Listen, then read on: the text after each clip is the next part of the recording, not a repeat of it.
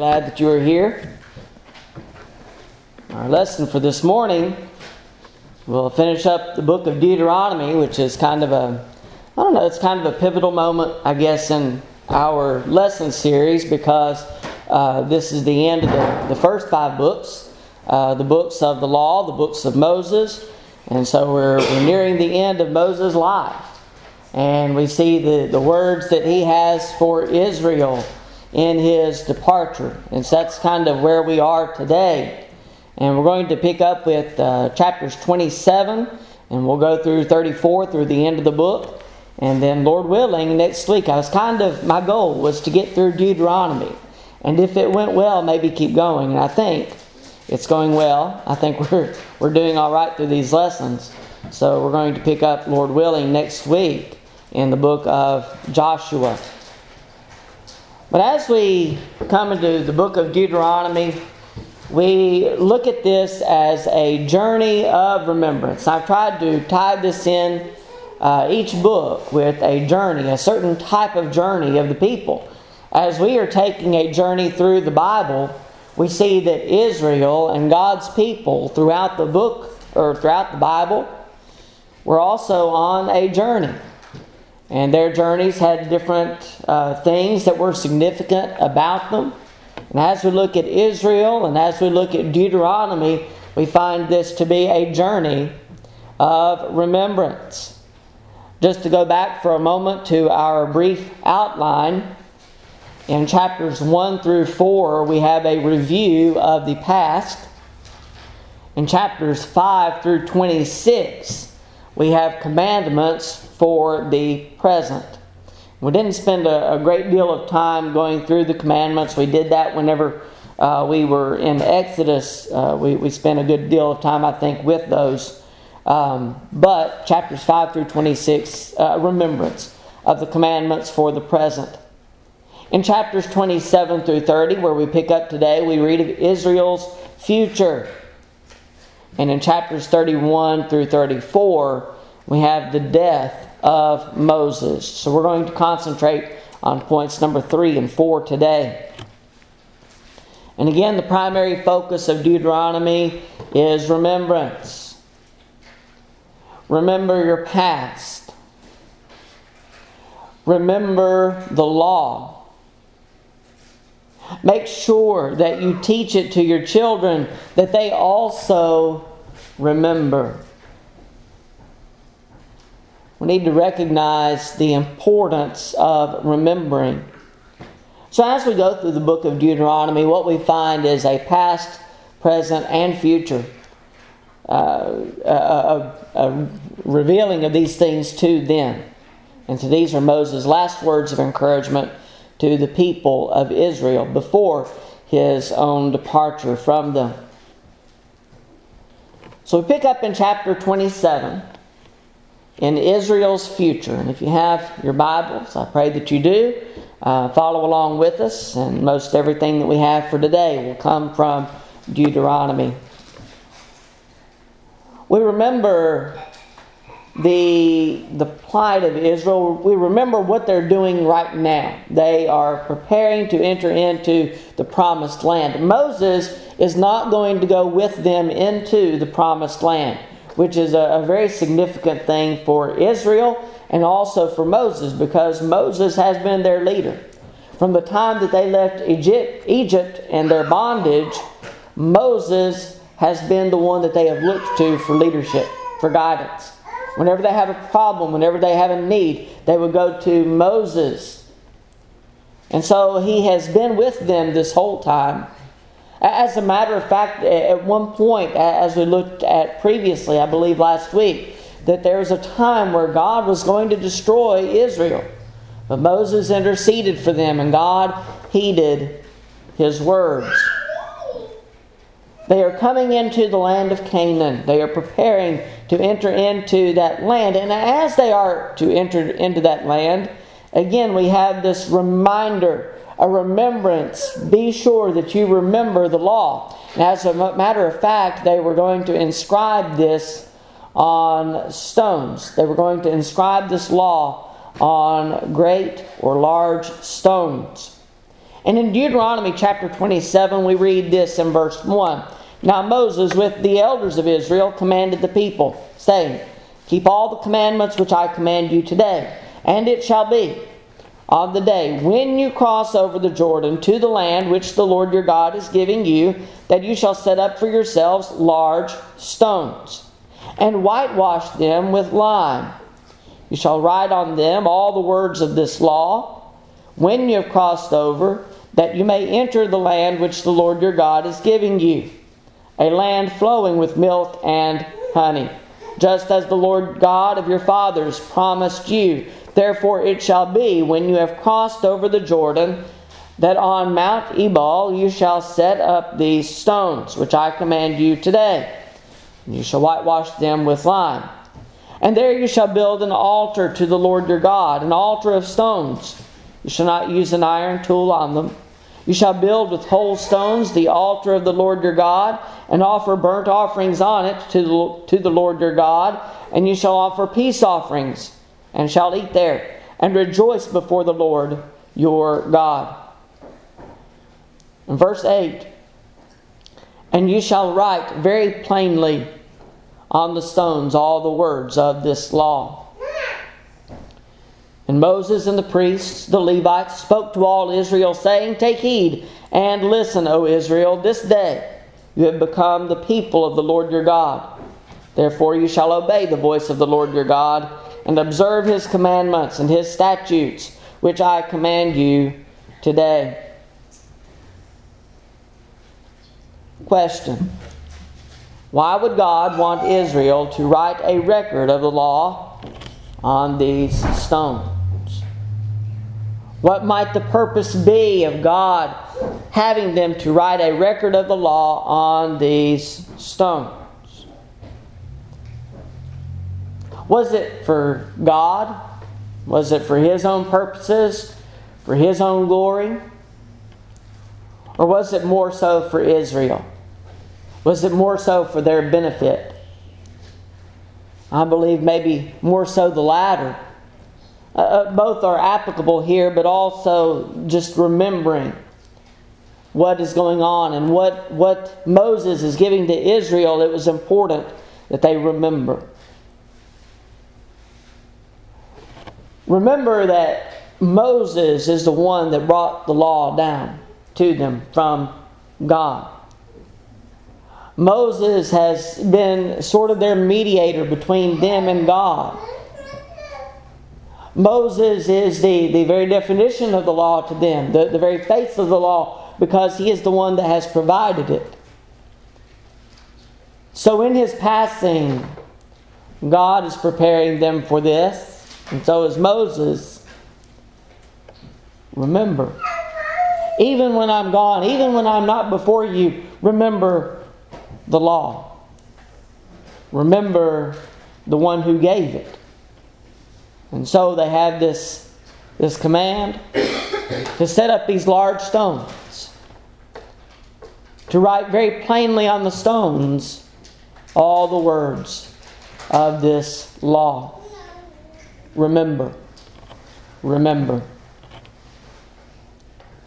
We also have a warning for Israel in Deuteronomy chapter twenty-eight, verses fifty-eight through sixty-eight.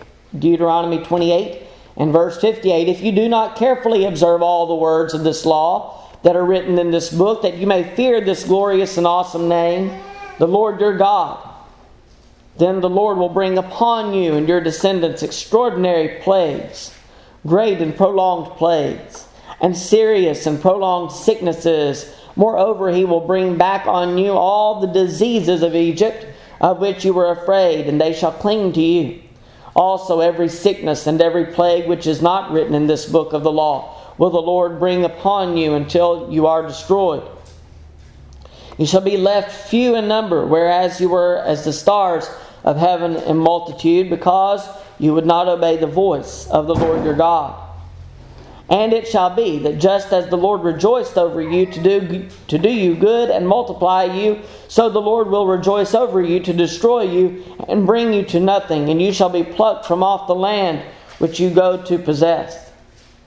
Verse sixty-four, Then the Lord will scatter you among the, all the peoples from one end of the earth to the other, and there you shall serve other gods, which neither you nor your fathers have known, wood and stone. And among those nations you shall find no rest, nor shall the sole of your foot have a resting place, but there the Lord will give you a trembling heart, failing eyes, and anguish of soul. Your life shall hang in doubt before you, shall fear day and night, and have no assurance of life. In the morning you shall say, "Oh, that it were evening," and at evening you shall say, "Oh, that it were morning," because of the fear which terrifies your heart, and because of the sight which your eyes see. The Lord will take you back to Egypt in ships, by the way of which I said to you, you shall never see it again. And there you shall be offered for sale to your enemies as male and female slaves, but no one will buy you. As we look at Israel, these are words of warning. If you turn away from me, these are the things that will happen to you. Ultimately, they are given choice in the matter. They are given choice as to whether they are going to remain faithful or as to whether they are going to turn away. But not only is this a word of warning, but, but the things that are written here also come to pass, because it does come a time where Israel does turn away from God. And so, not just words of warning, but also, in a sense, words of promise. Israel did fail in their faithfulness, and the Lord did keep this promise of punishment for their disobedience as a consequence of their choices and actions. It's also a good reminder to us, too, because we, too, are given choice in our faithfulness. We are given choice in whether or not we are going to decide to follow God and continue to serve Him or to turn away from Him. And we are reminded of the reasons that we should remain faithful. We come to Deuteronomy twenty-nine and we read of God's blessings and covenant with Israel. In Deuteronomy twenty-nine, let's pick up with verse two. Now Moses called all Israel and said to them, "You have seen all that the Lord did before your eyes in the land of Egypt, to Pharaoh and to all his servants, to all his land, the great trials which your eyes have seen, the signs and those great wonders. Yet the Lord has not given you a heart to perceive, and eyes to see, and ears to hear to this very day. And I have led you forty years in the wilderness. Your clothes have not worn out on you, and your sandals have not worn out on your feet. You have not eaten bread, nor have you drunk wine or similar drink, that you may know that I am the Lord your God. And when you came to this place, Sihon, king of Heshbon, and Og, king of Bashan, came out against us to battle, and we conquered them. We took their land and gave it to, as an inheritance to the Reubenites, to the Gadites, and to the half-tribe of Manasseh. Therefore keep the words of this covenant and do them, that you may prosper in all that you do." In verse ten, "All you stand today before the Lord your God, your leaders and your tribes and your elders and your officers, all the men of Israel, your little ones and your wives also, the stranger who is in your camp, from the one who cuts your wood to the one who draws you your water, that you may enter into covenant with the Lord your God and into his oath, which the Lord your God makes with you today, that he may establish you today as a people for himself, and that he may be God to you, just as he has spoken to you, and just as he has sworn to your fathers, to Abraham, Isaac, and Jacob." This covenant was to be honored by God, but it was also to be honored by Israel.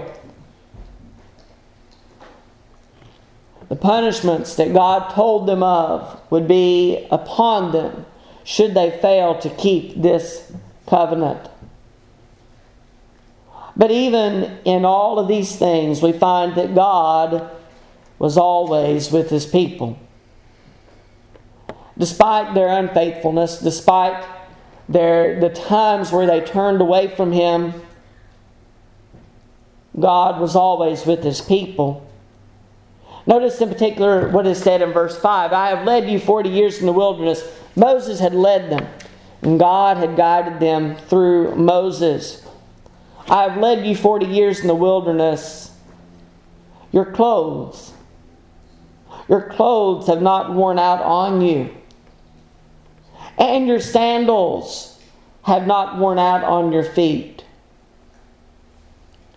How often do we have to buy new clothes and buy new shoes? Especially shoes, depending on how often you wear them. They can wear out very quickly. But in forty years, their clothes and their shoes did not wear out. How could that physically be? It can't be other than the power and the providence of God. God cared for their needs. God gave to Israel the choice of faithfulness or not, again, but He also told them of the consequences of their choices. Deuteronomy thirty, let's begin reading in verse eleven. For this commandment which I command you today is not too mysterious for you, nor is it far off. It is not in heaven that you should say, who will ascend into heaven for us and bring it to us, that we may hear it and do it? Nor is it beyond the sea that you should say, who will go over the sea for us and bring it to us, that we may hear it and do it? But the word is very near you, in your mouth and in your heart, that you may do it. See, I set before you today life and good, death and evil. And that I command you today to love the Lord your God, to walk in His ways and to keep His commandments, His statutes and His judgments, that you may live and multiply, and the Lord your God will bless you in the land which you go to possess. But if your heart turns away so that you do not hear or are drawn away and worship other gods and serve them, I announce to you today that you shall surely perish. You shall not prolong your days in the land which you cross over the Jordan to go in and possess. I called heaven and earth as witnesses today against you, that I have set before you life and death, blessing and cursing. Therefore choose life. Choose life, that both you and your descendants may live. That you may love the Lord your God, that you may obey His voice, that you may cling to Him, for He is your life and the length of your days, and that you may dwell in the land which the Lord swore to your fathers, to Abraham, Isaac, and Jacob, to give them. Well, let's take a brief side road into the New Testament, and we find that the words of verses eleven through fourteen of Deuteronomy thirty, Paul uses as an illustration in describing his desire for Israel's salvation. In Romans chapter ten, Romans chapter ten, let's pick up reading at verse five. Romans chapter ten and verse five. For Moses writes about the righteousness which is of the law. The man who does those things shall live by them. But the righteousness of faith speaks in this way. Do not say in your heart, who will ascend into heaven? That is, to bring Christ down from above. Or, who will descend into the abyss? That is, to bring Christ up from the dead. But what does it say? The word is near you, in your mouth and in your heart, that is the word of faith which we preach. That if you confess with your mouth the Lord Jesus and believe in your heart that God has raised Him from the dead, you will be saved. For with the heart one believes unto righteousness, and with the mouth confession is made unto salvation. For the Scripture says, whoever believes on Him will not be put to shame. For there is no distinction between Jew and Greek. For the same Lord over all is rich to all who call upon Him. For whoever calls on the name of the Lord shall be saved. In this case, Paul is not just referring to Israel as in the Jewish people that God had taken as His own, that God had guided through all of these things, that God had taught them the law. But he's talking more so about spiritual Israel. Spiritual Israel continues to be God's people, even those of us who are not of Jewish origin. God is no respecter of persons, and, it, and now the law is available to all who will obey it, as we find throughout the book of Acts. And in Romans ten, whoever calls on the name of the Lord shall be saved. Acts twenty-two sixteen tells us that calling upon the name of the Lord is in obedience and baptism for the remission of sins. He goes on to speak of faith in this chapter, the origins of faith, hearing and believing, the importance of faith, faith leading us to obedience, his desire for spiritual Israel. For those who would be a part of spiritual Israel was that they might obey and be saved from their sins. But he uses the context of Deuteronomy chapter thirty as well in this illustration. But let's move on. Let's look at the death of Moses. The death of Moses. The closing chapters of Deuteronomy, chapters thirty-one through thirty-four, detail his death. Moses reminds Israel not only of his own loyalty to them, but more importantly that of the Lord, who would continue with them even after Moses' passing. And so in chapter thirty-one, he is uh, again preparing them for his departure. Deuteronomy thirty-one, beginning with verse one. Then Moses went and spoke these words to all Israel, and he said to them, I am one hundred twenty years old today. I can no longer go out and come in. Also the Lord has said to me, you shall not cross over this Jordan. The Lord your God himself crosses over before you. He will destroy these nations from before you, and you shall dispossess them. Joshua himself crosses over before you, just as the Lord has said. The Lord will do to them as he did to Sihon and Og, the kings of the Amorites and their land, when he destroyed them.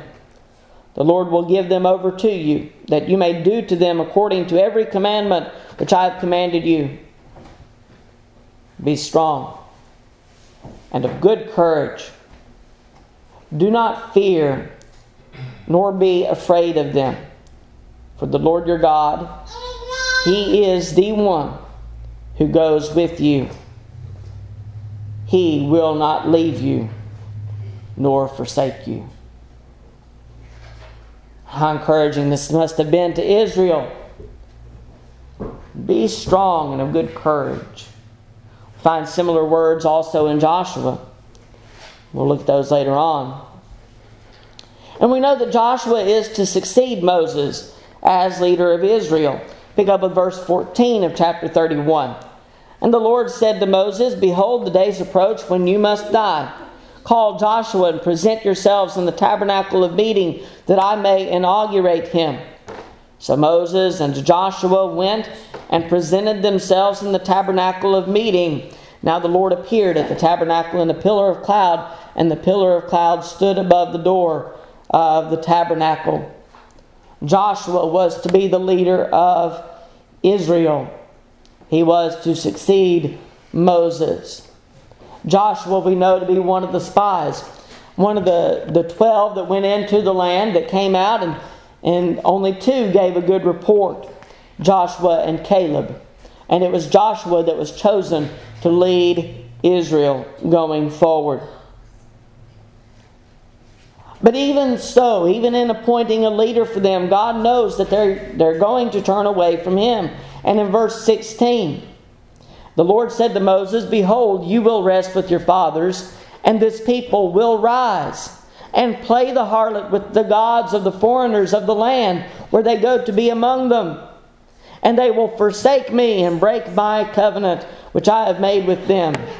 Then my anger shall be aroused against them in that day, and I will forsake them, and I will hide my face from them, and they shall be devoured. And many evils and troubles shall befall them, so that they will say in that day, have not these evils come upon us, because our God is not among us? I will surely hide my face in that day, because of all the evil which they have done, in that they have turned to other gods. You see, God knows what is ahead for Israel. God knows what they're going to get themselves into. In verse nineteen, now therefore write down this song for yourselves, and teach it to the children of Israel. Put it in their mouths, that this song may be a witness for me against the children of Israel. When I have brought them to the land flowing with milk and honey, of which I swore to their fathers, and they have eaten and filled themselves and grown fat, then they will turn to other gods and serve them. They will provoke me and break my covenant. Then it shall be, when many evils and troubles have come upon them, that this song will testify against them as a witness, for it will not be forgotten in the mouths of their descendants. For I know the inclination of their behavior today, even before I have brought them to the land of which I swore to give them. I believe it's in chapter thirty-two that we read the song of Moses. There's going to come a time when Israel would prosper well. But instead of recalling how God had taken care of His people and how, how He had led them up to this point, they were going to look at themselves and say, look what I did. They were going to be prideful. They were going to take upon themselves the worship of gods other than the God of heaven. But the law was to be remembered. And we go back a few verses in chapter thirty-one to verse ten. We see that the law was to be read every seven years. And Moses commanded them, saying, at the end of every seven years, at the appointed time in the year of release, at the Feast of Tabernacles, when all Israel comes to appear before the Lord your God in the place which He chooses, you shall read this law before all Israel in their hearing. Gather the people together, men and women and little ones, and the stranger who is within your gates, that they may hear, that they may learn to fear the Lord your God, and carefully observe all the words of this law, and that their children who have not known it may hear and learn to fear the Lord your God as long as you live in the land which you crossed the Jordan to possess. The law was to be read so that they could remember. Why do we have sermons and classes such as we do? So that we as Christians remember the words of the Lord. So that we remember the things that have been provided for us in Scripture. And even in Moses' passing, they were to remember. And again, we have this uh, a moment that they were to remember. Every year, or every seven years, the law was to be read in their hearing so that they would remember. We come to the final chapter in Deuteronomy chapter thirty-four, and here we read of Moses' death. Deuteronomy thirty-four, beginning with verse five. So Moses, the servant of the Lord, died there in the land of Moab, according to the word of the Lord. And he buried him in the valley in the land of Moab, opposite Beth Peor, but no one knows his grave to this day. Moses was one hundred and twenty years old when he died. And that's not the answer to the Bible trivia question, by the way. His eyes were not dim, and nor his natural vigor diminished. And the children of Israel wept for Moses in the plain of Moab thirty days. So the days of weeping and mourning for Moses ended. They wept and mourned in his passing. Of all the times that Israel turned uh, away from God, all the times when Moses had to intercede on their behalf. All the times they spoke up against Moses and against Aaron for, for them not having water or food, and all the times that they complained. But Israel loved Moses. They loved him. And in his passing, they were sorrowful. In verse nine, now Joshua the son of Nun was full of the spirit of wisdom, for Moses had laid his hands on him, so the children of Israel heeded him and did as the Lord had commanded Moses. But at verse ten, but since then, there has not arisen in Israel a prophet like Moses, whom the Lord knew face to face. And all the signs and wonders which the Lord sent him to do in the land of Egypt, before Pharaoh, before all of his servants, and in all his land, and by all that mighty power, all the great terror which Moses performed in the sight of all Israel. There was no one, no one that we read about that had the relationship with God that Moses did. And I don't believe it necessarily to be that he saw God face to face. No one can look upon the face of God and live. But Moses had a very close relationship with God, and that he was able to speak to him friend, as a friend to a friend. Moses was very special. Very special to the history. The history of Israel, the, the history of Christianity, uh, of God's people, going back into the Old Testament. It's a very important figure. Matthew chapter seventeen, we read of the, the Jesus' transfiguration on the mountain, and who was there? Moses and Elijah. Moses, we believe maybe because he was a representation of the law. It was the way that, that God had delivered his word to his people. Also through prophets such as Elijah. And finally through Jesus as his son. Moses gave law and order, God's law and order, to the people.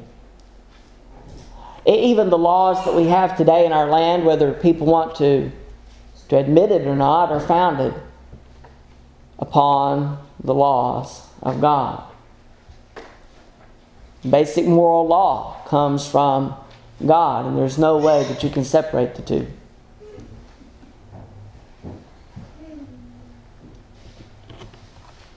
Remember. Remember. And even to this day, we remember the old law. We we do not follow the old law in the way that the people of Israel did. We know that that law was done away with. But most all of its precepts are also found in the New Testament. With the exception of one, if we look back to the Ten Commandments, remember the Sabbath day to make it holy. Today we worship upon the first day of the week, the day in which the Lord was resurrected from the grave.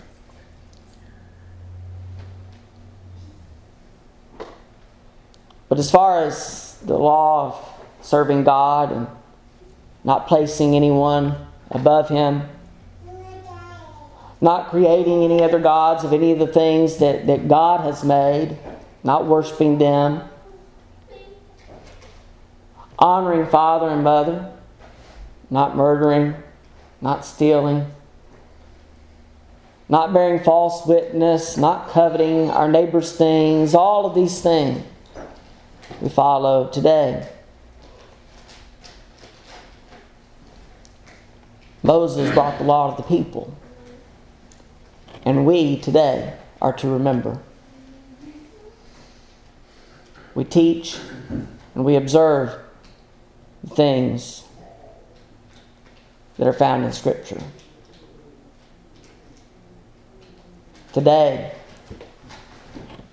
May we remember our Lord Jesus Christ.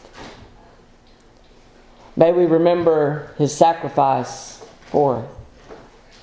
May we remember His teachings as He was upon the earth, as He walked among men. May we remember His death, burial, and resurrection, and what that means to us as Christians. May we always remember. If you're not a Christian, if you need to obey the, the word of the Lord, hearing, believing, by faith, also repenting of sin, confessing faith in Christ, being baptized for the remission of your sins. If you need to do that, then we want you to take that opportunity while you have the opportunity. If you need to come back, if you need to repurpose your life, rededicate your life to Him, if you need to ask for prayers, if you need to ask for forgiveness, if you need to ask for help, the Lord's invitation is for you. We don't want you to pass up the opportunity, because there may not be another. But if you are subject to the Lord's invitation today, then we give you the opportunity to respond as together we stand. And as we stand.